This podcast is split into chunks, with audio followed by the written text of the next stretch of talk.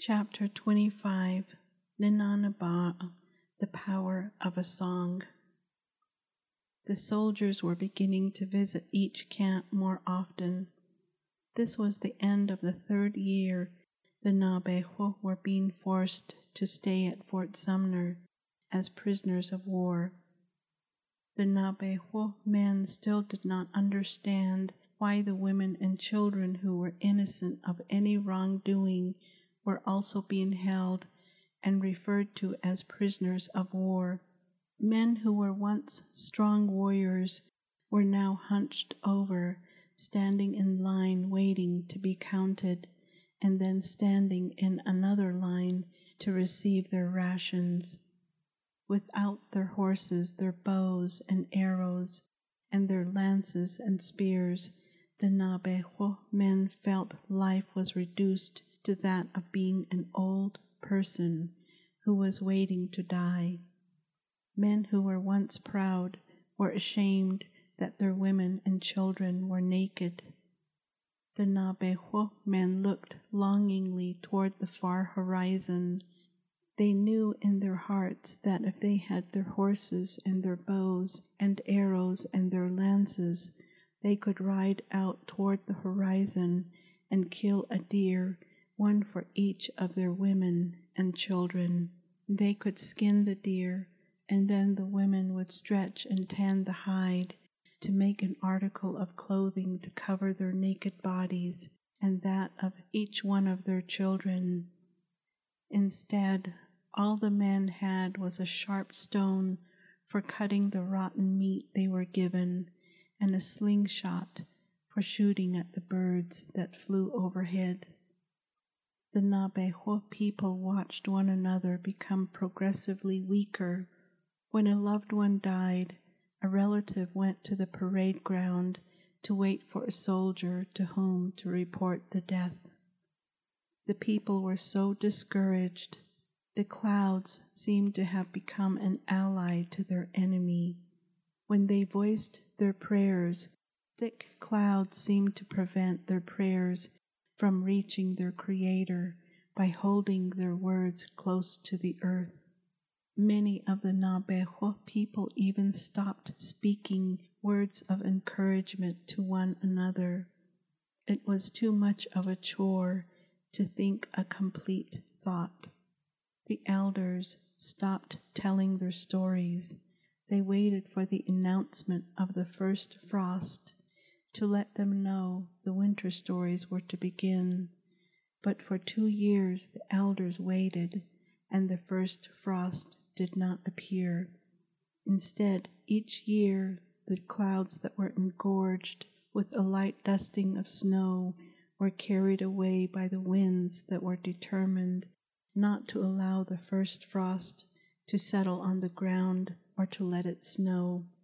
The people longed for their own land, in Dinétah, Navajo land, their land between the four sacred mountains. The environment dictated to the people with regularity when the Chaiko Batahaneiki winter stories were to begin and when the stories were to stop. Their environment also let them know when the Da'ik cornfield was to be woken up out of its winter slumber by the first thunder of the spring season. The first thunder dictated to the Naabeehó war leaders when their leadership was to end to allow the peace leaders to begin their leadership of the Naabeehó people to lead them into the planting of the corn. As prisoners of war, the peace leaders tried for three years to plant corn. Even the ground seemed to be angry with the Naabeehó people in that it refused to produce crops. Every year the crops failed. The peace leaders became discouraged and began to question their leadership skills. Soon the seasons forgot to change. When it was cold, it remained cold for months with no reprieve. There was no place to go to escape the cold. The Naabeehó people just stared into the distance, looking for a thread of heat with which to warm themselves. The Naabeehó mothers told their children to warm themselves with the thoughts of being wrapped in a warm Dioge rug blanket. For the people who did not have a Dioge rug blanket, the children were told,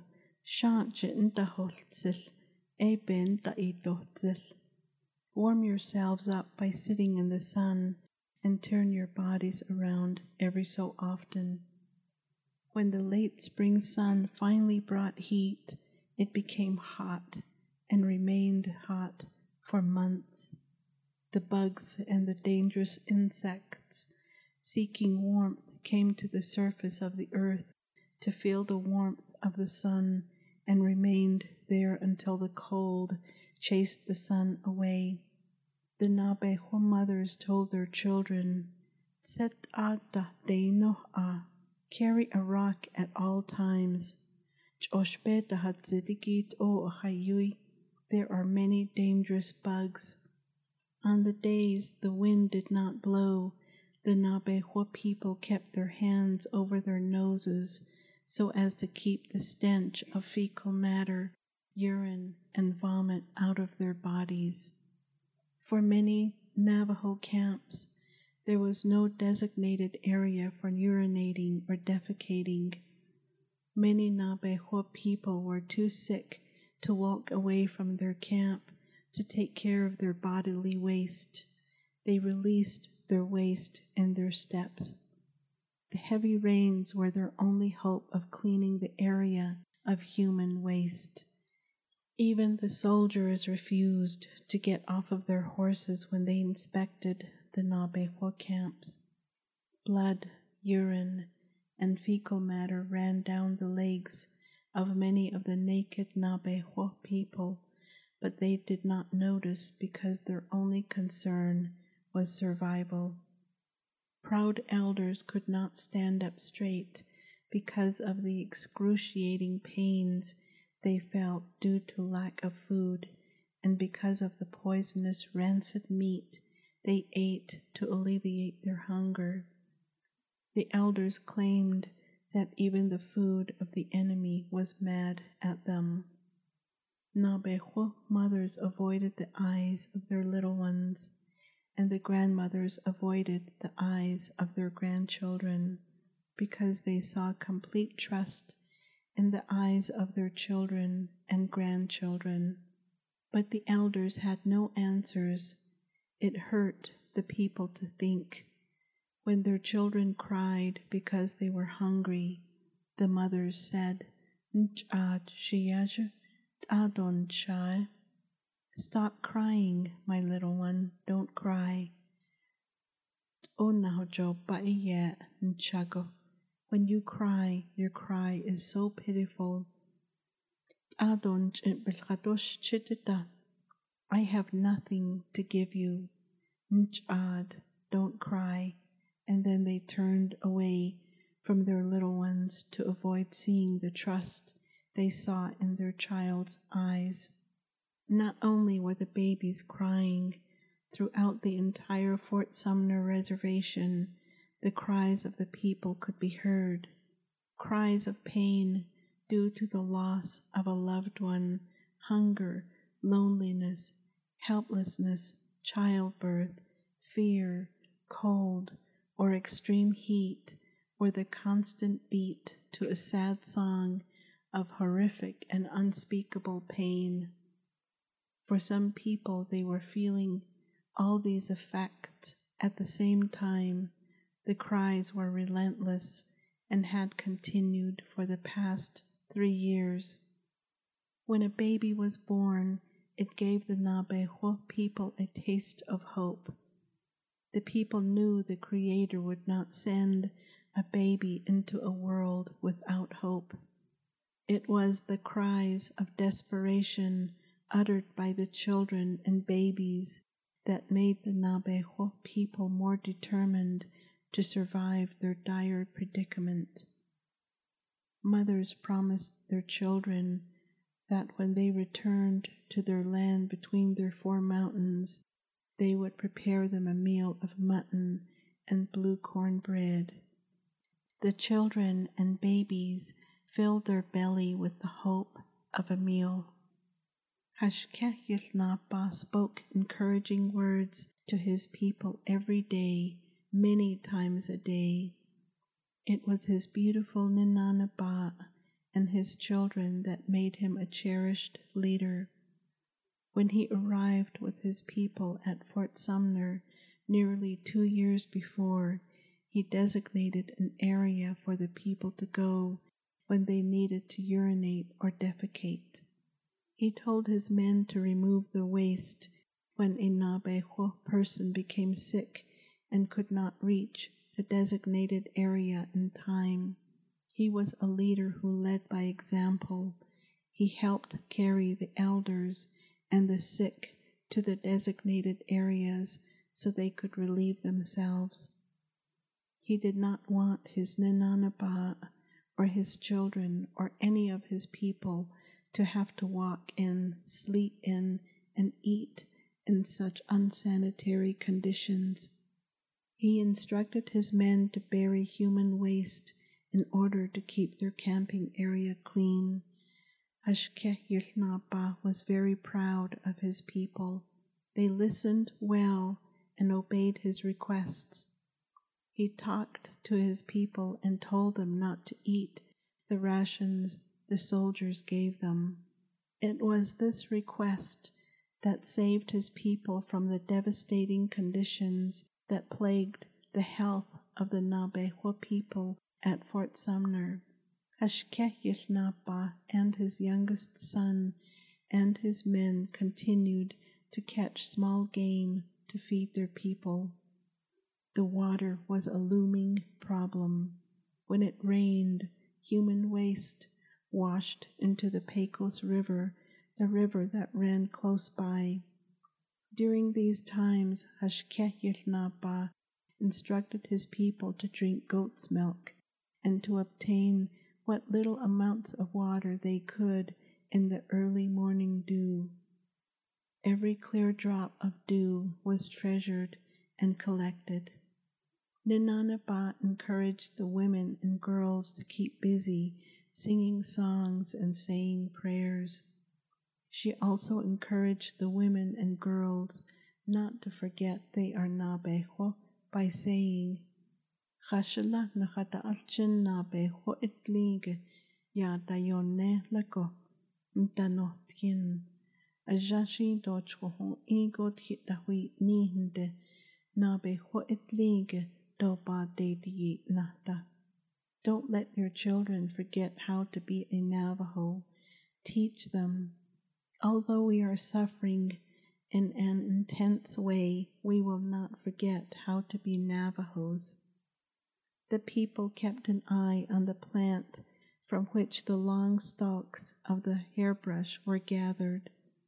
The women made brushes for use in food preparation. They also made hairbrushes using the tall brushes that grew in their camping area. A Naabeehó woman was to own three brushes. One brush was made for stirring and straining the liquid that was needed for the blue corn mush. A second brush was made for brushing their hair. A third brush, a shorter brush, the women made and used to coarsely brush the matted pieces of wool to prepare it for the spinning process. The women had their own hair brushes that they had brought from home. The young girls, however, did not have their own hair brushes the women busied themselves gathering stalks of the tall bushes. Once a handful of the tall stalks of the bushes were gathered, the women made one of the three brushes. Ninanaba made sure each young girl who became of age was given three brushes to add to her bede, the items a woman collects for daily use. The women and girls watched for the debris that was carried by the winds. At times, little tufts of wool could be seen spinning in the air. The girls chased the wind, to catch the little tufts of wool. Hashké Yił Naabaah told his men to collect straight branches of trees to be used for building a small loom for their daughters, wives, and mothers. Hashké Yił Naabaah's words could be heard being spoken daily as he taught his men, in which he was heard saying, Nihizani da atlogo ye ik itahaltratle. Ag itahaltrako nakaalchin and jonago ya anada halyado lel. Ag itahaltrako njonago naka atahalyado lel. Nihizani jiyani hitayo kedo. Bachataut adobaj and nihiltahoye. Our wives keep themselves healthy by weaving. When they keep themselves healthy, they will be better able to care for our children. When they keep themselves healthy, they will be better able to care for you. When your women ask you for food, don't be lazy, do your best to feed them.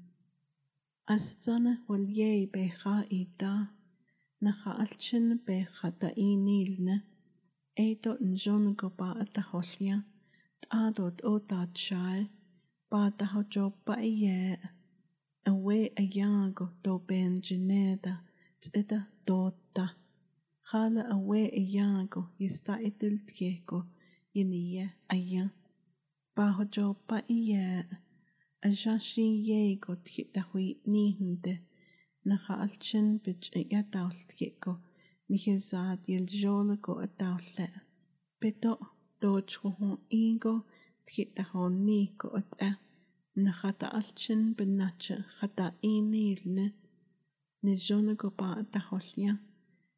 benaha hojistle. A woman can make a person feel uplifted. We are comforted by our children. They too need your good care. Don't just let them cry, they need our sympathy. When a baby or child is eating, do not make the baby or child cry.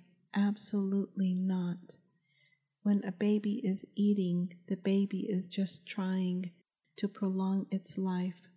They deserve our sympathy. Although we are suffering intensely, when you talk to your children, talk to them using soft words. They are also suffering intensely. We find comfort in our children. Take good care of them.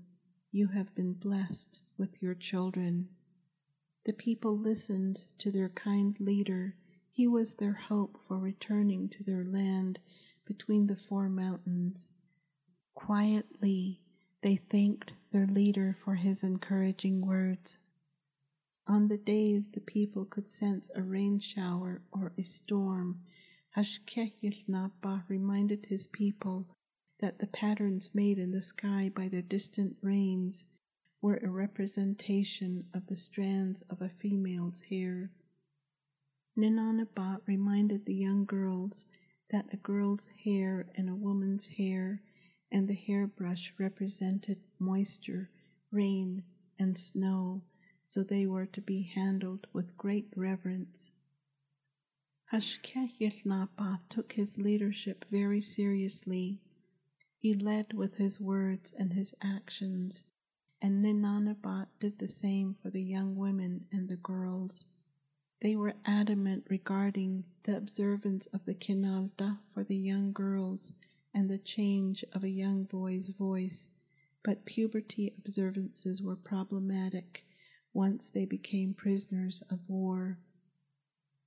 Hashké Yił Naabaah was told of a young Naabeehó girl who had experienced her first menstrual period. The young girl lived in another camping area. In being obedient to her elders, she rose early in the morning and ran toward the east, then again at noon, and once again in the evening. The soldiers saw the activity of the young woman and thought she was trying to escape. They roped her and placed her back in the care of her parents. Without an interpreter's help, The family could not communicate the importance of the young girl's activity of running toward the east. The next day brought a repetition of activities by the young girl, and the soldiers once again captured her and returned her to her family. However, on the third day, the soldiers did not bother to rope the girl.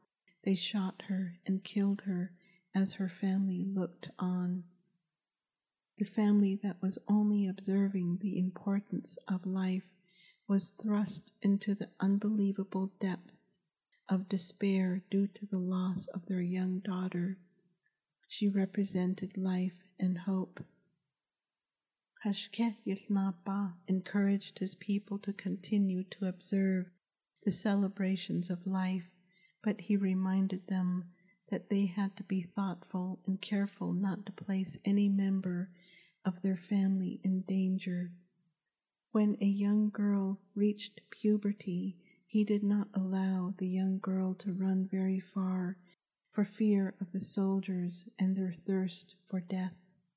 The observance of the puberty ceremony was made even more difficult for the Naabeehó people because there was the absence of corn for grinding to be used in the alcad Navajo cake.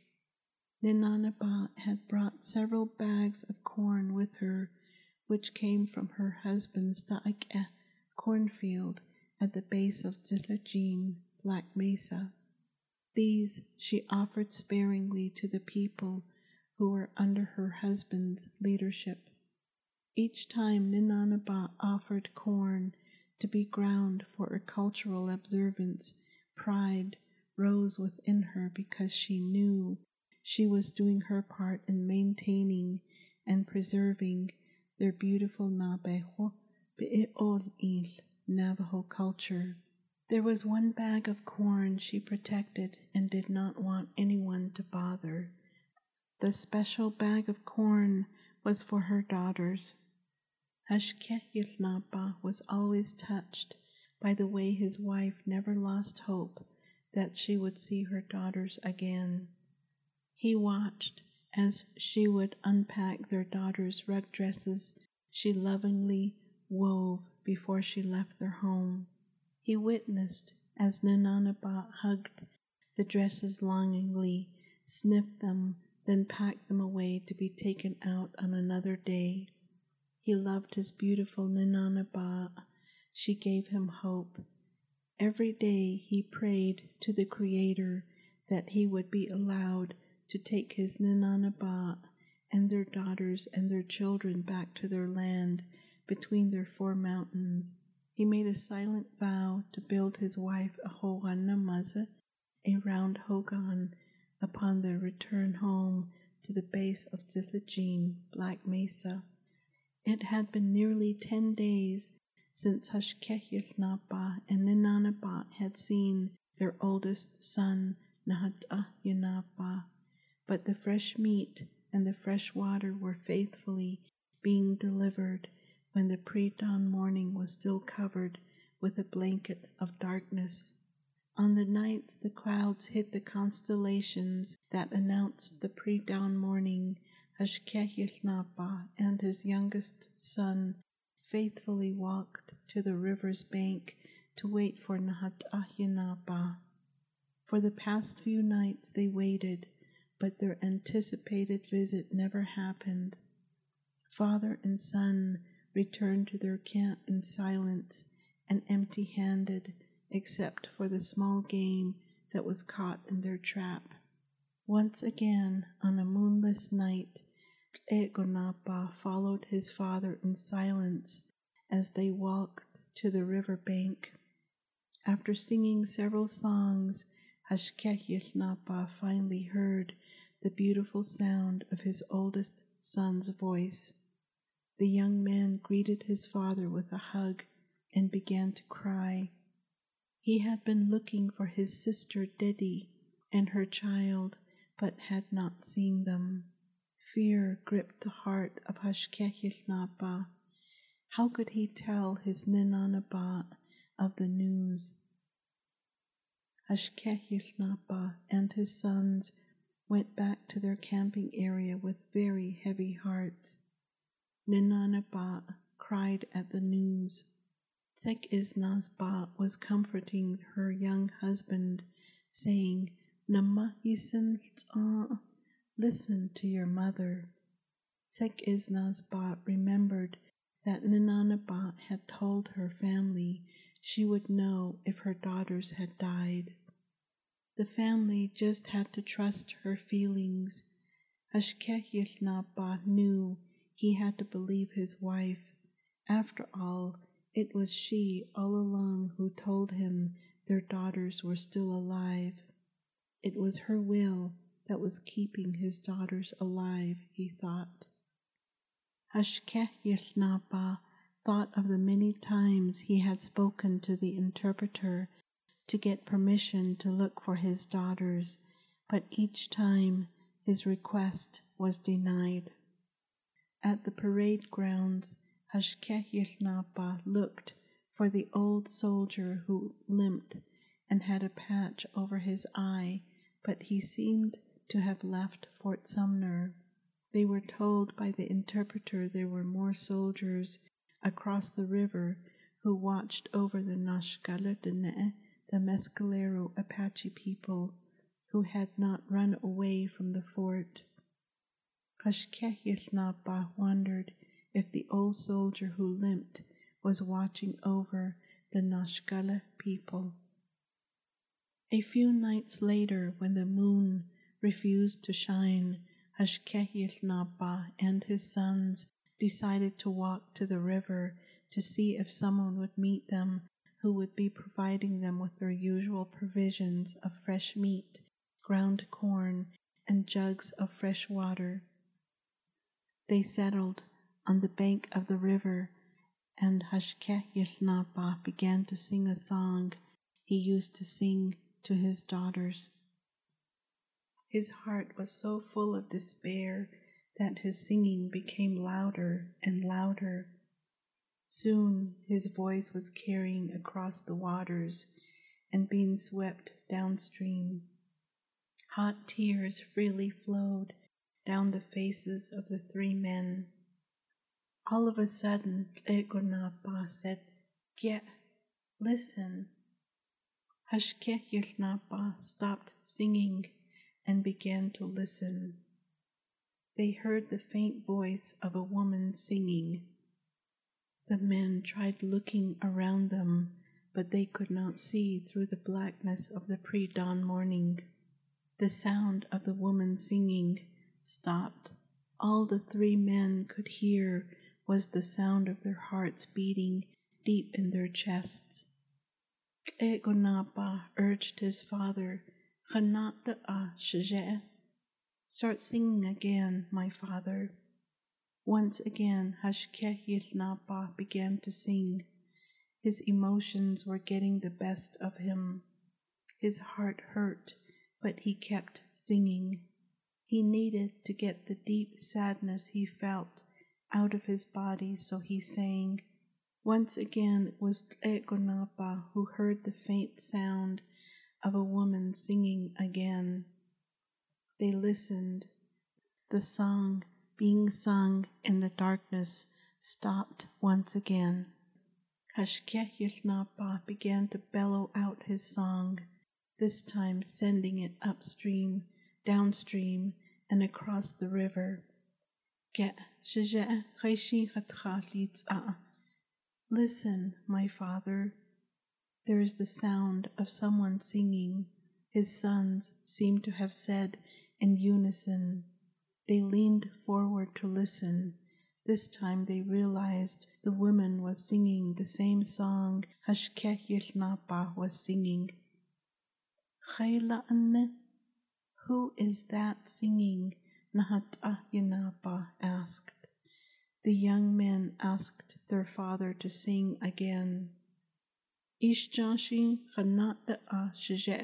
Start singing again, my father.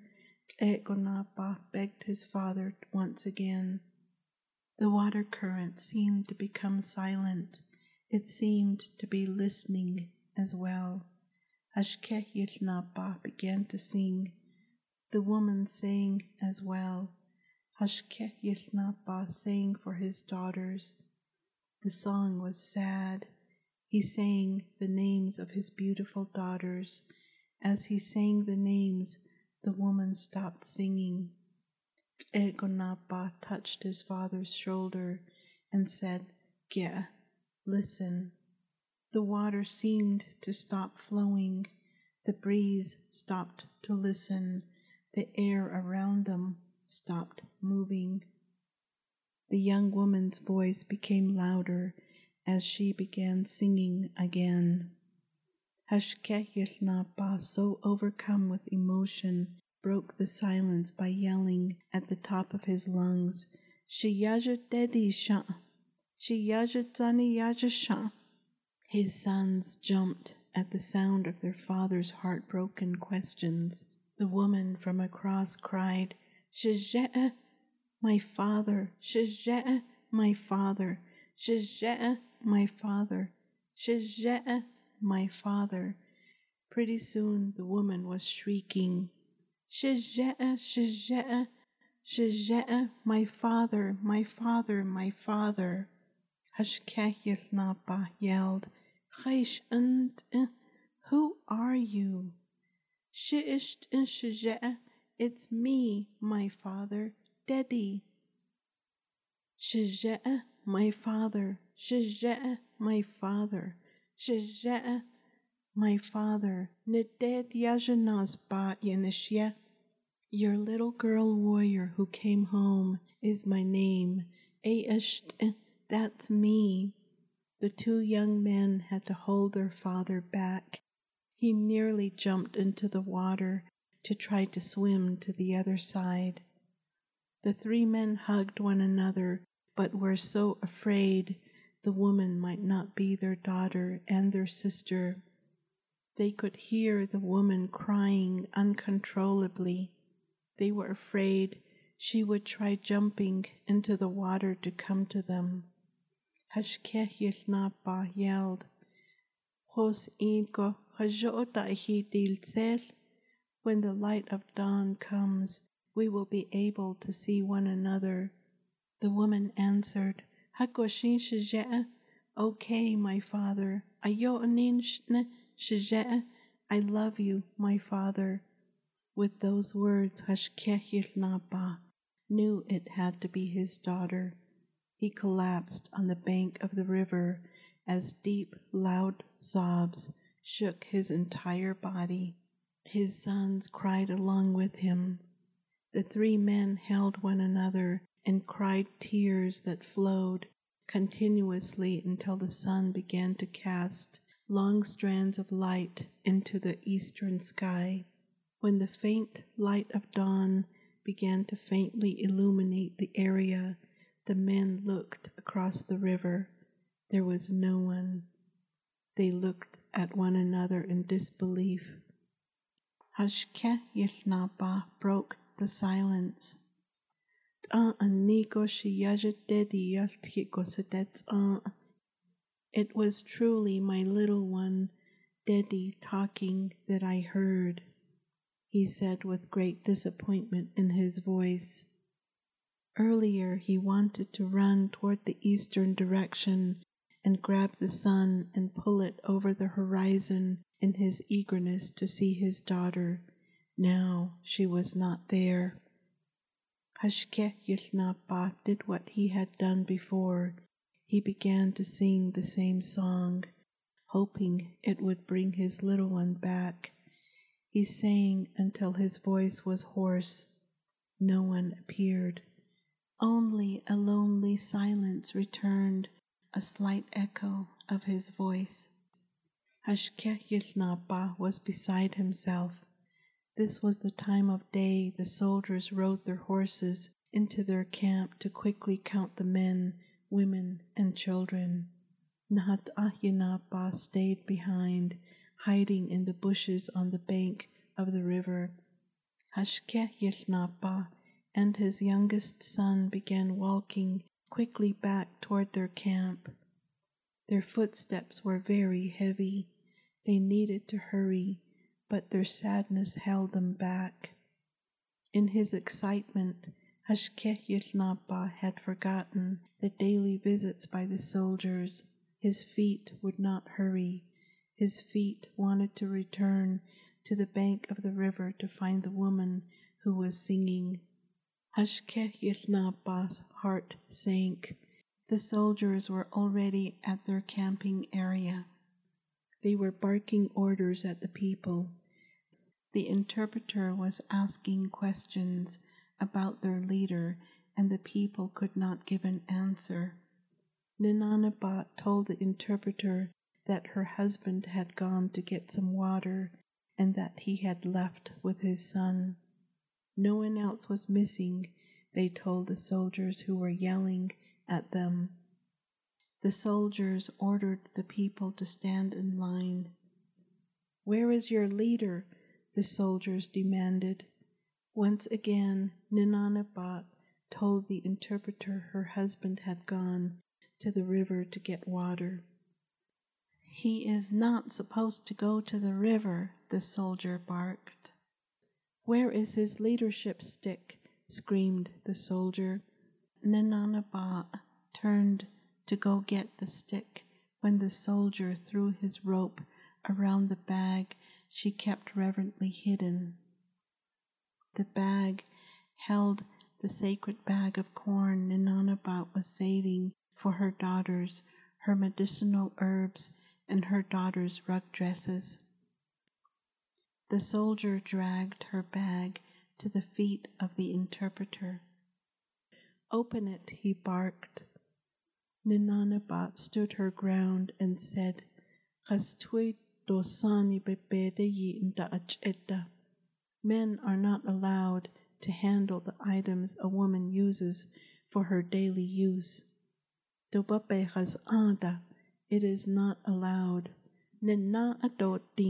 You will lose your eyesight. The interpreter jumped when the soldier demanded he open Ninanabat's bag. He reluctantly and reverently began opening the bag. The impatient soldier pulled on the rope and dragged the bag past the interpreter and toward his horse. Ninanabat jumped forward to grab her bag when one of the soldiers roped her feet and brought her crashing down onto her side. Her people gasped. The men under Hashké Yił Naabaah's leadership jumped forward and grabbed the bag and would not allow the soldier to take the bag. Just then Hashké Yił Naabaah and his youngest son appeared on the scene. The interpreter demanded to know where they had been. Tunli Gunshit Aj, we went to the river. Twlachashit Aj, we went to get water. Hashké Yił Naabaah answered. Why don't you have your leadership stick with you? Why did you leave your people here without a leader? How long were you gone? Were you out raiding? The soldier yelled. Hashké Yił Naabaah was relieved that somehow, in all the excitement at the river bank, someone had filled their water jug. Egonaba set the heavy water jug down on the ground for the soldiers to see. Hashké Yił Naabaah set his water jug down as well. Where is the stick that designates you as a leader? Another soldier barked. At the interpreter's translation, Hashké Yił Naabaah walked to the place where he slept and produced the leadership stick out of a rolled up, tattered rug. The soldiers looked around them. The area was clean.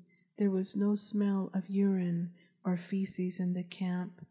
The women and children were crying as they stood around Ninanabat. The people looked clean.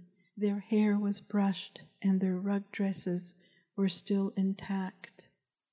Hashké Yił Naabaah stepped forward and boldly asked the interpreter to tell the soldier to give him his wife's bag. With the message relayed to the soldier, the soldier threw the bag at Hashké Yił Naabaah and turned his horse out of the camp. The soldiers left on their horses at a gallop to terrorize another group of Naabeehó people. Everyone rushed to Ninanaba as they told her husband what the soldier did to her. Hashké Yił Naabaah hugged his wife and whispered into her ear that he was sorry he was not there to battle the soldiers for her, as he said, Bashin silau do daul din nahaikaiko do kona shadant e bashin shiyaja. I'm sorry I was not here when the disgusting soldiers came here. I am sorry, my little one.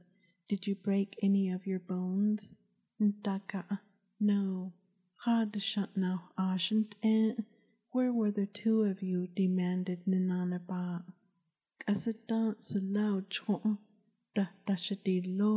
The ugly soldiers nearly led me away, Ninanaba lamented. Hashké Yił Naabaah led Ninanaba away from the others. Quietly, he told her of their experience on the bank of the river. Ninanaba began to shake.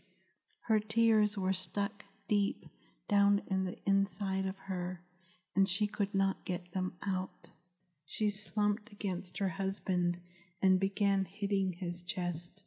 The terror with the soldiers, the terror with the soldiers and the news of the possibility of her daughter being so close was too much for her to bear. Hashké Yił Naabaah gently held his wife until she had no more energy to move. They held one another and cried. Ninanaba was clutching the bag that contained her precious possessions. The people asked Egonapa what had happened at the river bank, but he remained silent. He would wait for his father to tell the others of his sister. Hashké Yił Naabaah chose to remain silent. The people knew their kind leader and Ninanaba were doing their best to keep the memories of their daughters alive. They cast quiet, understanding glances their way and spoke prayers for their leader's family. Their kind leader gave them hope, and now they had to offer their leader and his family hope